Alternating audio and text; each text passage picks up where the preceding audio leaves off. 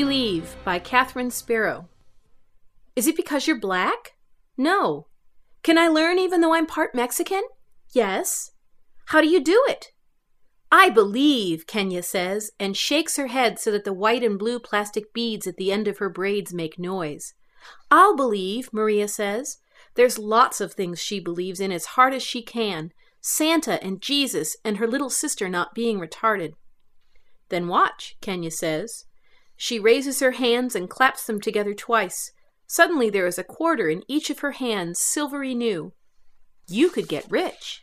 Kenya nods. I give all the quarters to my mom for laundry. The recess monitor blows the whistle and they get in line and go back to the classroom. All day Maria thinks about magic and practices believing.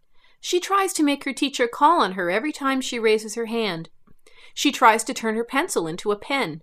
At dinner that night, she believes the potatoes in her mouth are chicken and that the chicken is potatoes. It's hard to tell if it works because her mouth tastes like both. Maybe it works a little. She dreams that night about snapping her fingers and controlling everything. Like being a grown up, she thinks in the morning as her mom makes her get up and eat sticky, gloppy oatmeal before she catches the bus. Just like a grown up, I'll control everything. Kenya has saved her a seat on the bus and Maria plops down beside her. I've been practicing. Kenya nods her head. It takes lots of practice. How long did it take you? Forever. Kenya claps her hands and makes two more quarters appear. At lunch, she buys two chocolate milks with her quarters and gives one to Maria. It is sweet and thick and better than the wheat bread and yellow rubber cheese sandwich her mom packed for her. They have a test in long division after lunch, and Maria feels mad that Kenya can just get an A with magic, but she has to work hard. She knows how to do it, but keeps forgetting to carry the ones and the twos, and the only thing that matters to the teacher is getting the answer right.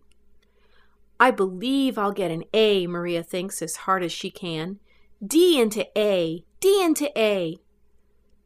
Can you do more magic? Maria asks Kenya at recess. Yes. Will you show me?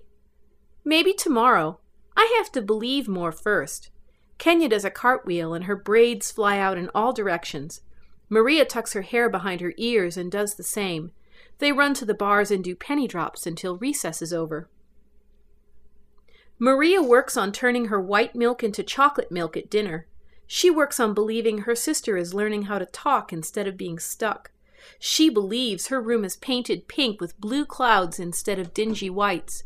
She believes her mom is not sad, that all her teddy bears are Barbies, and that she is five inches taller. Nothing happens. The next day, her mom lets her eat sugar cereal for breakfast, and Maria knows it must be starting to work. She doesn't tell Kenya, not yet.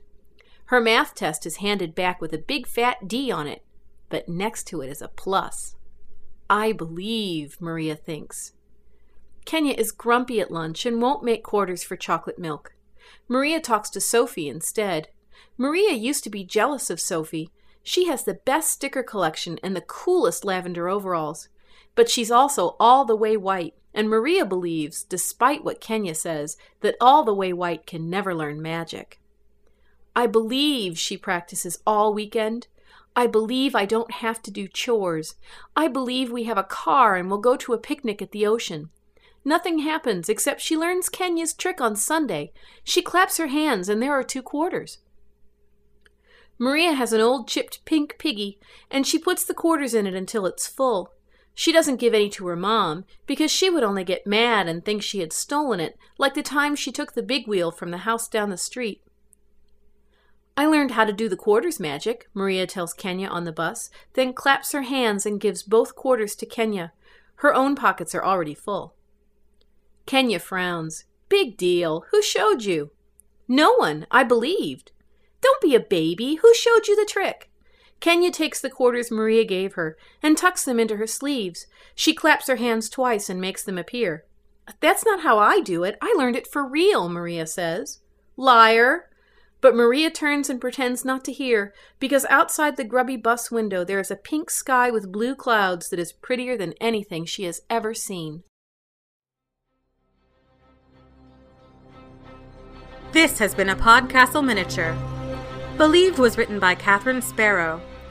Catherine has had stories in a number of small press venues and is currently looking for a home for her young adult sci fi tales of a girl coming of age amid alien manufactured drugs and a revolution. Believe was published by the now defunct Son and Foe in 2006.